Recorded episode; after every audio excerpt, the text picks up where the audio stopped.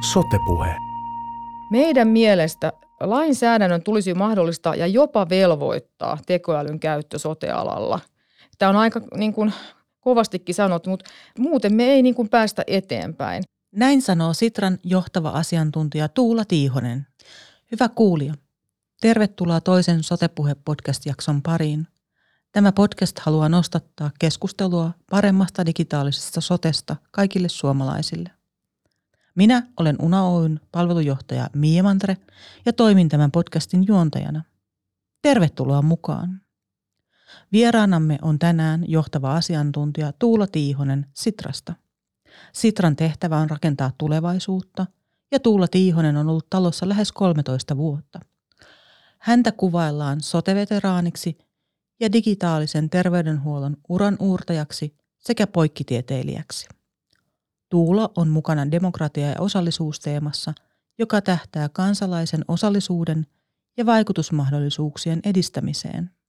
Jos UNA ei ole vielä tuttu, niin kerrottakoon, että se on in-house-periaatteella toimiva kehitys- ja asiantuntijayhtiö. Kehitämme sotetoimintaa tiedon liikkumisen ja digitalisaation kautta.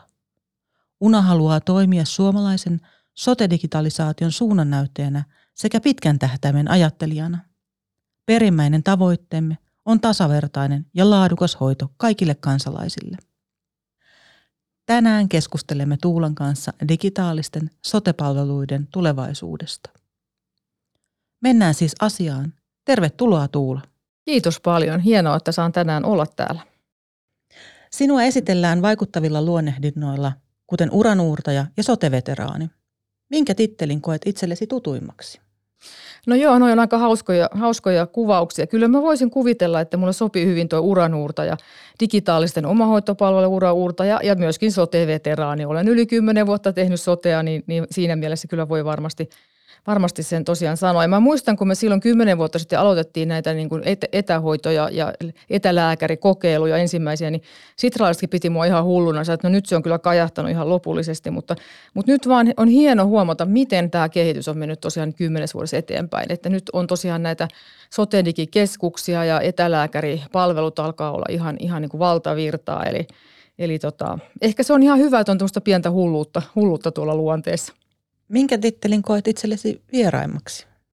No semmoista niin kuin, byrokraattista paperin pyörittäjää musta on aika vaikea, vaikea kyllä saada. Että mä oon enemmän semmoinen ihminen, että pitää olla niin kuin hands on koko ajan vähän niin kuin työn touhussa. Kuulostaa mielenkiintoiselta. Sitra on tulevaisuustalo. Millaisia kristallipalloja teillä on käytössänne? No joo, hyvä, hieno kysymys tähän alkuun. Eli kyllä varmaan tarvittaisiin, ainakin välillä tuntuu siltä, että niitä kristallipalloja tosiaankin tarvittaisiin, koska tuo tulevaisuuden ennakointi on aina, aina sellaista epävarmaa.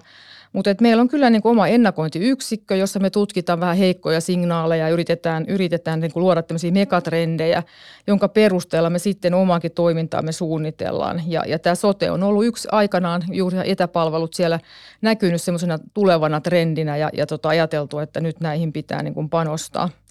Ja tietenkin ennakointityötä teemme myös projekteissamme ja, ja se on, tarkoittaa paljon vuorovaikutusta ihmisten kanssa. Vuorovaikutus on aina tärkeää se on ihan paras itse asiassa, kun ennakointia miettii. Niin meillä on paljon dataa tietenkin, mutta myös se, että, että just ihmisten kanssa keskusteleminen, erilaisten mielipiteiden kuunteleminen ja, nä, ja näkeminen ja, ja siitä niin kuin johtopäätösten tekeminen, niin se on kyllä todella, todella mielenkiintoista ja antoisaa. Se on myös osa tätä meidän ennakointityötä. Miten olet päätynyt sote-kehitystyön pariin? No se on myös mielenkiintoinen kysymys. Eli, eli varmaan se, että sotessa mua on aina kiinnostanut ihmiset. Että et se on niin kuin ihmisiltä kun kysyy, että mikä on tärkeää, niin yleensä terveyspalvelut nousee sieltä aina kärkeen. Eli, eli se merkityksellisyys on, on, on siinä olennaista. Toisaalta myös se hieno kehitystyö, mitä siellä tehdään, esimerkiksi lääketieteen puolella biotieteissä. Ja sitten vaikuttavuus asiantuntijaksi mä Sitraan on tullut. Eli, eli se on se näkökulma, että miten saadaan tehokkaammin tehtyä entistä fiksummin asioita ihminen edellä. Niin tämä on niin kuin se, mikä, mikä mua on tässä sotessa kiinnostanut. Mikä sotessa on niin kiehtovaa? No ehkä juuri se, että siinä on niin paljon kehityspotentiaalia. Siellä tapahtuu paljon ja, ja juuri tämä merkityksellisyys, että vaikka välillä tuntuu, että se vauhti on hidasta, mutta kyllä kuitenkin asioita tapahtuu, mennään koko ajan eteenpäin. Lääketiede kehittyy, mun oma tytär on lääkäri ja, ja tota, meillä on hyviä mielenkiintoisia keskusteluja kotona aina, aina tästä, niin kuin, että missä, missä tässä mennään ja mitä seuraavaksi tulee. Tämä on todella kiinnostavaa. Vaikuttavuudessa ehkä yksi mielenkiintoinen tekijä on se, että se on yksilöä suurempaa, niin, niin tyttären kanssa käytkö keskusteluja yksilön näkökulman lisäksi siitä laajemmasta kontekstista? Kyllä joo paljon ja, ja just ammattilaisnäkökulma myös, myös tulee tosiaan hyvin esille, että hänkin on ollut niin kuin terveyskeskustyössä ja sitten on ollut yksityisellä puolella, nyt on tuolla sairaalapuolella, niin, niin kuulee myös niitä ammattilaisten ää, niin kuin näkökulmaa, että mitä se työ todella on. Ja, ja siihen pitäisi nyt tässä niin panostaa enemmän sen hoitotyön tukemiseen myös tässä sotedata-puolella, niin se on yksi mun viesti tässä tulee olemaan, että, että, että paukut siihen, eli, eli ei, ei organisaatiorakenteiden – äh, fiilaamiseen enää, vaan pitäisi niin auttaa niitä ihmisiä siellä kentällä sillä sotedatan avullakin. Tuula Tiihonen, Sitra pohtii tulevaisuutta. Mitä sotekehityksen kentällä pitäisi tapahtua nyt, jotta tulevaisuuden suunnitelmat olisivat mahdollisia? Joo, ensinnäkin me, meidän pitäisi laittaa nyt semmoinen iso vaihde päälle nyt ja hyödyntää kaikki se potentiaali, mitä, mitä meillä on niin kuin hyödynnettävissä, mitä Suomi tarjoaa. Eli, eli tota, tämä on, tää on sellainen keskeinen viesti, jonka haluan tuoda esille. Eli sote-data hyöty käyttöön. Meillä tuli viime viikolla tällainen selvityskin, jossa tuotiin näitä eri näkökulmia esille, miten pitäisi tehdä. Esimerkiksi voitaisiin lähteä tätä datan laatua parantamaan – ja, ja sitten toisaalta tätä datan liikkuvuutta, nehän on, ne on niin kuin ne suuremmat pullonkaulat, mitä tuossa sote-datakentällä me on ainakin Sitrassa nähty. Ja, ja toisaalta sitten myöskin tarvittaisiin kannusteita ottaa käyttöön uutta teknologiaa ja, ja samalla korvata vanhoja toimintatapoja silloin, kun ne on todettu vaikuttaviksi. Ja tähän pitäisi saada rahoitusmallit paremmin kannustamaan esimerkiksi hyvinvointialueita. Ehkä tuossa hyvinvointialueuudistuksessa se jäi vähän pimentoon, että, että olisin toivonut itse parempaa kannustamista juuri, juuri tähän uuden, uuden käyttöönottoon ja tukee siinä vaiheessa, kun joku todetaan, että joku toimii, niin vielä se, että se saataisiin sinne niin kuin vakituiseen käyttöön, eikä pelkkiä kokeiluhankkeita. Että, että se olisi semmoinen parannusehdotus vielä myös. Ja sitten myös uutta, uutta osaamista me tarvitaan tulevaisuudessa, ehkä uusia ammattiryhmiäkin. Ja erityisen iloinen on siitä, että esimerkiksi hyvinvointianalyytikoiden koulutusohjelma on alkanut – tänä vuonna Satakunnan ja Lapin ammattikorkeakouluissa. Se on ihan uutta, uusi ammattikunta, joka on tämmöistä sairaanhoitaja- tai insinööripohjasta ja, ja tosi, tosiaan sitä vähän testataankin nyt samalla – ja siellä perehdytään ihan sitten datan rakentamiseen digitaalisissa palveluissa, tekoäly ja älykkäät ympäristöt esimerkiksi hyvinvointialalla. Eli tällaista uudenlaista osaamista ja uusia uramahdollisuuksia myös muun muassa sairaanhoitajille on, on nyt tulossa. Ja me ollaan Sitrana oltu kehittämässä, pilotoimassa tätä koulutusohjelmaa noin viisi vuotta sitten ja nyt se vihdoin toteutuu, mikä on tosi hieno juttu. Eli tämä osaaminen, osaamiseen satsaaminen, rahoitus, rahoituksien kannusteet ja sitten tämä sote-datan hyödyntäminen. Mitä voitaisiin tehdä nyt, jotta ammattilaisten työn olosuhteet parannisivat? Voitko antaa jotain käytännön esimerkkejä? Joo, kyllä varmaan yksi sellainen kysymys ainakin on tämä johtamiskulttuuri ja sitten toimintatavat, että miten – minkä, miten ne toimii eri, eri organisaatioissa. Annammeko me esimerkiksi sairaanhoitajille riittävästi vaikutusmahdollisuuksia oman työnsä organisointiin? Tai voisiko näitä toimenkuvia työnjakoa tarkastella uudelleen? Se on varmaan sellainen keskeinen kysymys. Ja itse asiassa voisi myös ajatella, että voidaanko tehdä jotakin asioita eri tavalla. Lääketieteen tohtori Antti Iivanainen esitti Helsingin Sanomissa sellaisen hienon ajatuksen, että pitäisikö reseptien jatkuvasta uusimisesta luopua? Eli, eli tota ihan tämmöisiä konkreettisia ajatuksia tehdä asioita vähän eri tavalla, niin mä uskoisin, että se myös antaisi siis ammattilaiselle enemmän aikaa keskittyä sitten siihen varsinaiseen hoitotyöhön ja päästäisiin tosiaankin näistä paperien pyörittämisistä ja, ja, ja tämän tyyppisistä asioista enem, enemmän niin kuin eroon. Eli, eli se, että lääkärit sais keskittyä hoitotyöhön ja sairaanhoitajat, niin, niin siinä on paljon kyllä tekemistä vielä. Siis rakenteellisia uudistuksia, jotka vaikuttaisivat sekä kokonaisuuteen että yksilön työnkuvaan. Kyllä, juuri näin. Sotealan digikehitys on takamatkalla yksityiseen puoleen verrattuna, eikä järjestelmillä ole kovin hyvä maine. Miten digitalisaation palveluita kannattaa rakentaa tulevaisuudessa? No niin, tämä on, tämä on tosi akuutti kysymys. Varmaan ihan ensimmäinen asia on se, että sote-dataa ei pitä, pitäisi sitoa niin kuin rakenteisiin. Eli nyt tietojärjestelmät on vähän semmoisia resurssisyöppöjä, eikä ne hyödytä sitä hoitotyötä, saatika ennaltaehkäisyä vielä ihan täysimääräisen tehokkaasti. Että tietojärjestelmät on enemmänkin valjastettu tuottamaan tietoa sinne organisaation tarpeisiin, ei niinkään potilaille tai hoitotyöhön. Ja tähän, tähän tosiaan pitäisi saada vähän suunnanmuutosta. Et toki tietenkin ne organisaatiot tarvitsevat myös tietojohtamiseen, en, en sitä sano ollenkaan, et, etteikö sitä, silloin olisi myös tarvetta, mutta ihan sitten siihen käytännön, siihen lääkäreiden, sairaanhoitajien työhön ja siihen niin kuin avustamaan, avustamaan niin, niin siinä, siinä voitaisiin vielä, vielä varmasti niin kuin parantaa. Ja sitten tosiaan yksi tärkeä huomio on se, että pitäisi kiinnittää enemmän huomiota siihen, että yksilölle luodaan myös pääsy sinne omaan terveysdataansa. Ja tämä on ehkä semmoinen asia, mitä ei ehkä ihan ymmärretä vielä sen merkitystä, että miksi se on niin tärkeää. Mä voin myöhemmin ottaa muutamia esimerkkejä. Et nythän se on pidetty vähän semmoisena rasitteena, että voi, voi pitääkö niille yksilöillekin vielä jotain tietoa tarjota.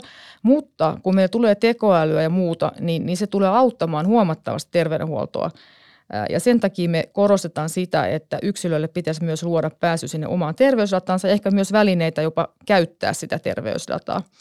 Ja toinen iso asia on sitten vielä se, että sote-data pitää saada liikkumaan nyt niin hyvinvointialueiden sisällä, tarvittaessa myös hyvinvointialueiden äh, niin kuin välillä ja sitten tulevaisuudessa myös ihan siellä EUn jäsenmaasta toiseen.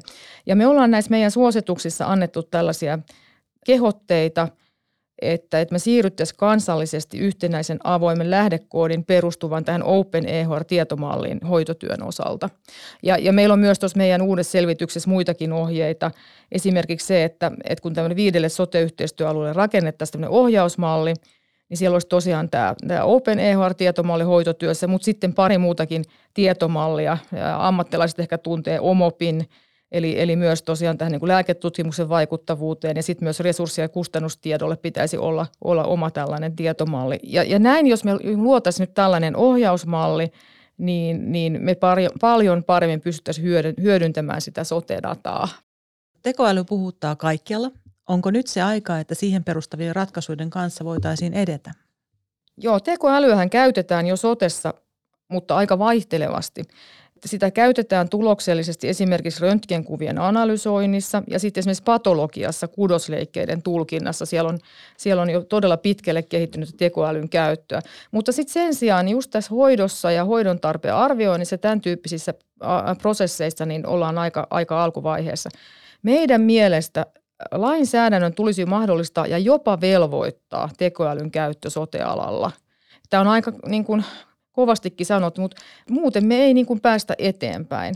Ja ihmisen tulee myös saada sitten tietää omat, omat terveysriskinsä. Ja tulevaisuudessa – se on oikeastaan tämmöinen kansalaistietoisuuden taso, että ihmiset tunnistaa omat, omat riskitietonsa. Meillä alkaa olla siihen valmiudet, niin meidän pitäisi myös sallia se. Ja se tulee auttamaan myös sitten ammattilaisia siinä työssä, kun ihmiset ymmärtää paremmin, paremmin omaa, omaa terveysriskitietoansa. Ja sen takia me tarvitaan tätä tekoälyä. Eli ennaltaehkäisyä voitaisiin tehostaa. Me tullaan siinä säästämään paljon, paljon kustannuksissa ja, ja ihmisten kärsimyksissä myöskin. Me voitaisiin tunnistaa riskiryhmiä ja tunnistaa tosiaan riskissä, riskissä olevia ihmisiä. Ja moni sitten sanoo, että no okei, meillä on tämä tietosuoja-asetus GDPR, että sehän estää tekoälyn käytön Suomessa, mutta näin ei ole. Ennemminkin se edellyttäisi asiakastietolain muuttamista. Ja, ja se on, se on, me ollaan viesty, viety tätä viestiä kyllä monelle taholle eteenpäin, eli, eli tota, asiakastietolakia pitäisi muuttaa. Ja tosiaan GDPR ei ole se este. Ja sitten tietenkin pitäisi kannassa olevia yksilön suostumus- ja luovutuslupakäytäntöjä samalla kehittää – niin nämä on, tämä olisi kyllä todella, todella tärkeää nyt jatkossa. Sotepuhe. Velvoittaminen tekoälyyn saattaa kuulostaa kuulijasta aika radikaalilta. Voitko antaa jotain konkreettisia esimerkkejä siitä, että mitä hyötyä tästä olisi, mitä olisi niin kuin lähitulevaisuudessa tulossa? Joo, esimerkki olisi tämmöinen terveystarkastusten ja, ja tota hoitovajeen niin kuin aut, automatisointi Ja, ja me on, on ollut mukana kehittämässä tämmöistä terveyshyötyarvio, joka on siis sovellus, joka voidaan liittää potilastietojärjestelmään. Ja se käyttää siis tota Duodecimin päätöksenteon tukea ja, ja lääketie, viimeisintä lääketieteellistä tietoa. Sen avulla voitaisiin arvioida esimerkiksi terveyskeskuksessa hoidon vaikuttavuus ja laatu sekä tarkastella hoitovajetta yksittäisten potilaiden kuin koko alueen väestöryhmän välillä.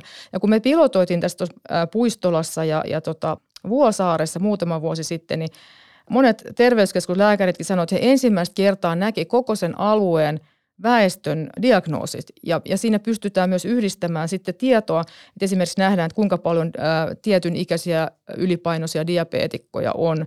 Ja silloin pystytään myös kohdentamaan suoraan, jos me saataisiin nyt sitten tämä profilointitieto, jota tällä hetkellä ei siis ei, ei, ei ole mahdollista käyttää, niin jos me voitaisiin käyttää sitä, niin me pystyttäisiin todellakin seulomaan niitä henkilöitä, jotka on suuressa riskissä.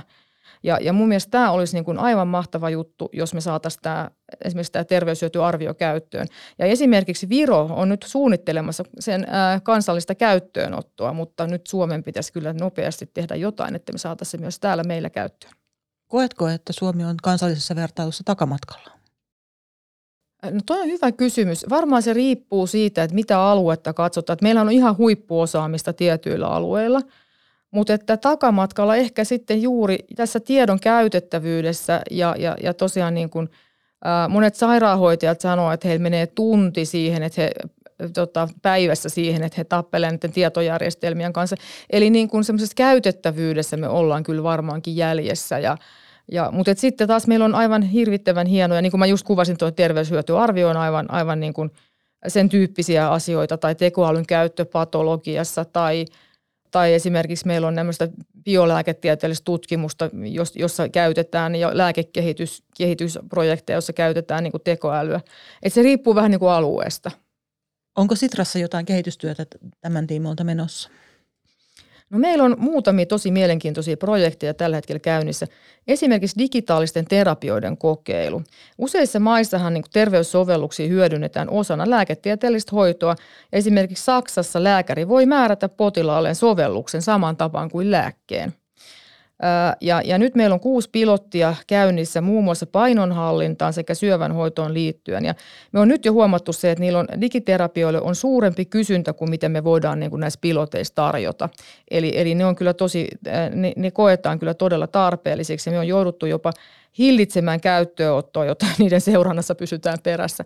Et se on varmaan kyllä semmoista tulevaisuutta nyt näiden digi, digitaalisten terapioiden ää, niin kuin leviäminen. Ja niitä me ollaan nyt testattu ja myös seurattu kustannusvaikuttavuutta. Sehän on aina, että jotta, jotta voidaan ottaa käyttöön jotain uutta, niin se pitää myös todeta, että se on vaikuttavaa ja kustannus, säästämme kustannuksissa. Puhutaan seuraavaksi Sitran toukokuun 2023 alussa julkaisemasta Datasta voimaa sotejärjestelmään julkaisusta. Siinä on seitsemän kohdan lista, muutos- ja parannusehdotuksia, osa aika radikaalejakin. Millaista keskustelua se on herättänyt?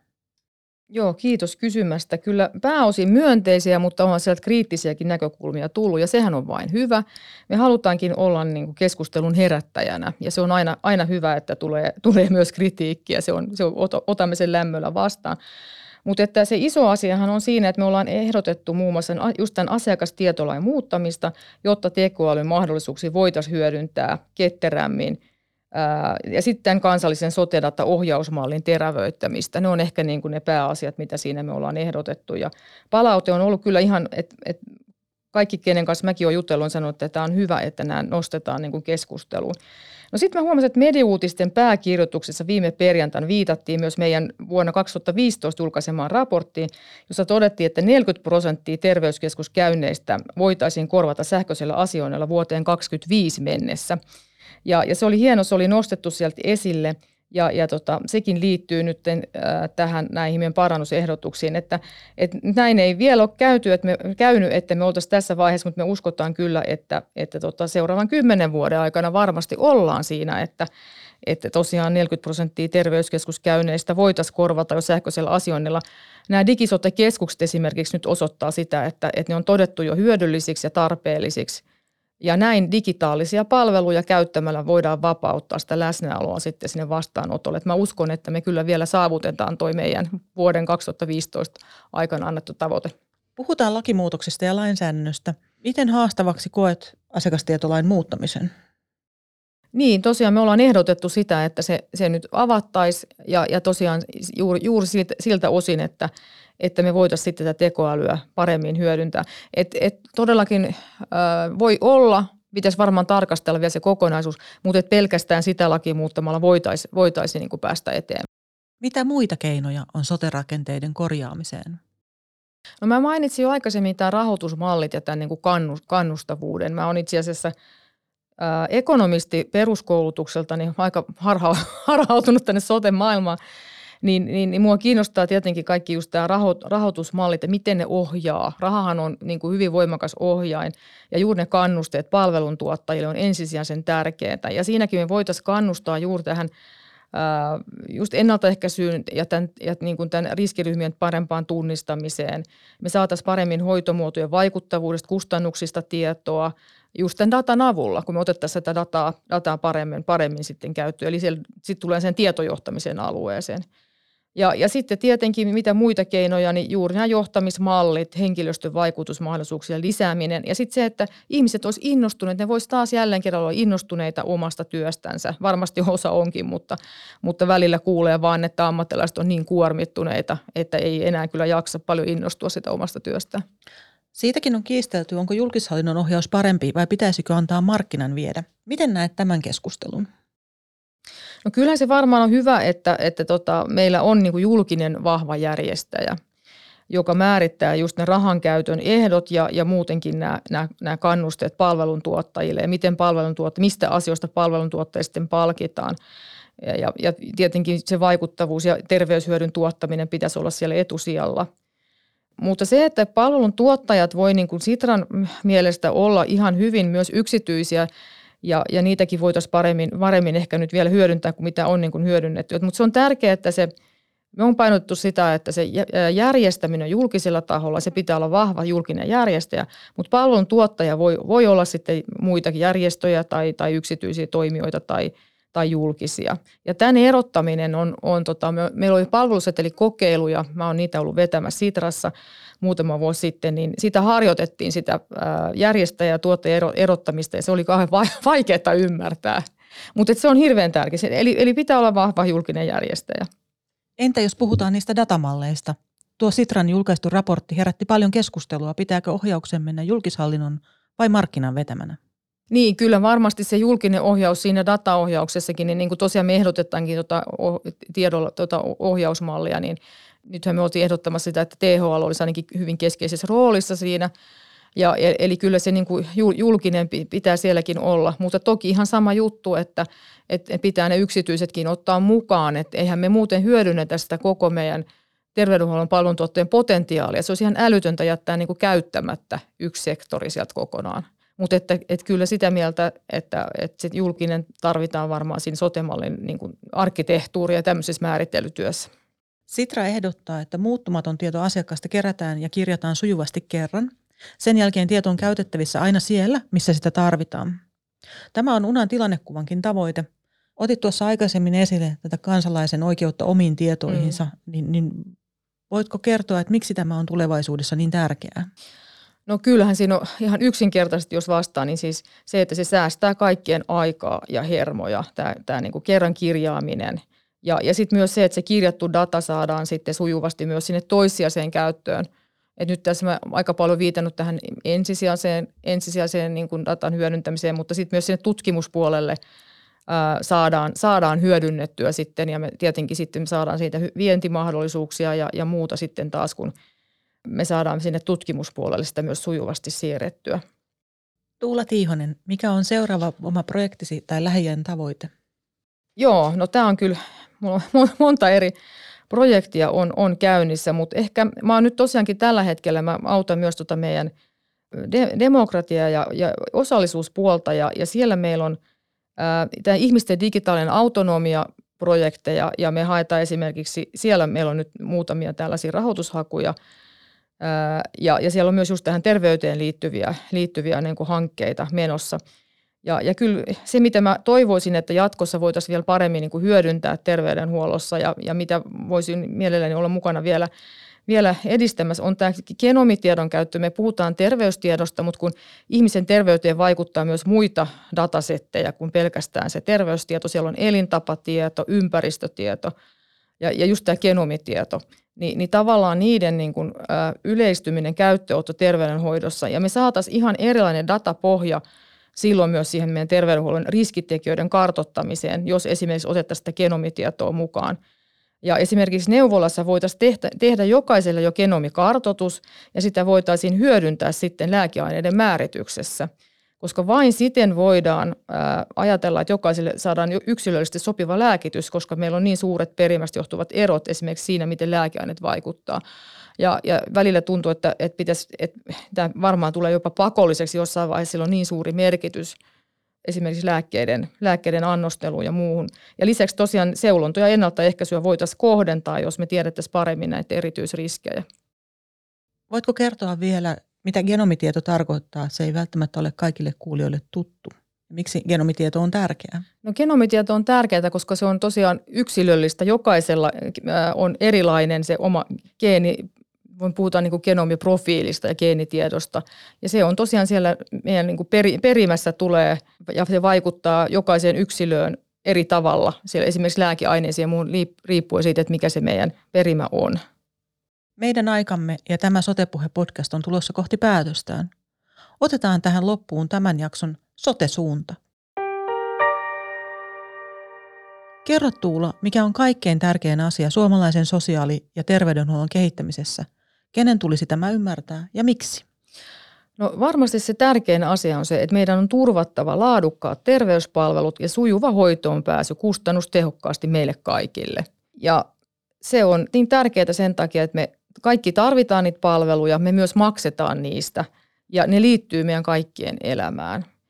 Et tulevaisuudessa meidän pitää niin valmistautua tulevaisuuteen, just on hyvin tullut nyt tämä tekoälyn hyödyntäminen – hyödyntämismahdollisuudet ja, ja tosiaan tämän, tämän, jokainen sen varmaan tulee olemaan oma tämmöinen terveysprofiili ja, ja meillä tulee olemaan tämmöisiä niin kuin tekoälyassistentteja, jotka sitten opastavat meitä, miten me hoidetaan hyvin pitkälle tulevaisuudessa. Niin tämän niin kuin valmiuden kasvattaminen nyt olisi äärimmäisen tärkeää. Me voitaisiin olla edelläkävijöiden, Suomi voisi olla edelläkävijä nyt tässä kehitystyössä, jos me nyt satsattaisiin tähän vähän lisää resursseja ja ehkä järjesteltäisiin asioita vähän uudelleen. Ja kenen tulee tämä ymmärtää? No kyllä poliittisten päätöksentekijöiden olisi nyt hyvä, hyvä saada se ymmärrys ja juuri, juuri se, että me voidaan olla edelläkävijöitä, jos me nyt vähän resurssoidaan tähän esimerkiksi tähän sote-datan liikkuvuuden parantamiseen, niin me oltaisiin ihan kansainvälisestikin edelläkävijä. Eli me ollaan myös siinä meidän selvityksessä ehdotettu että pienellä lisäresurssoinnilla tähän ja asiaan, kun kiinnittäisi enemmän huomiota, niin ne hyödyt Suomelle olisi moninkertaisesti. Ja myös näitä kustannussäästöjä on esitetty. Eli, eli tosiaan niin, niin tähän kannattaisi nyt panostaa. Millaisia kustannussäästöjä sotedatalla voidaan saada aikaan? No me olemme Sitrassa laskeneet, että, että tosiaan me voitaisiin saada 770 miljoonan euron vuosittaiset kustannussäästöt sosiaali- ja terveydenhuollossa tosiaankin hyödyntämällä tätä sote-dataa tehokkaammin. Ja tämä voisi vapauttaa jopa 5000 hoitajan ja 1300 lääkärin työpanosta hoitotyön sekä helpottaa yhä kasvavaa pulaa hoitoammattilaisista. Kiitos tästä haastattelusta Sitran johtava asiantuntija Tuula Tiihonen. Meitä voit kuunnella yleisimmissä audiopalveluissa – minä olen Mia Mantre Una Oystä ja kiitän seurastasi. Lisää ensi kerralla. Puhutaan lisää sotea silloin. Sote-puhe. Parempaa digitaalista sotea kaikille suomalaisille.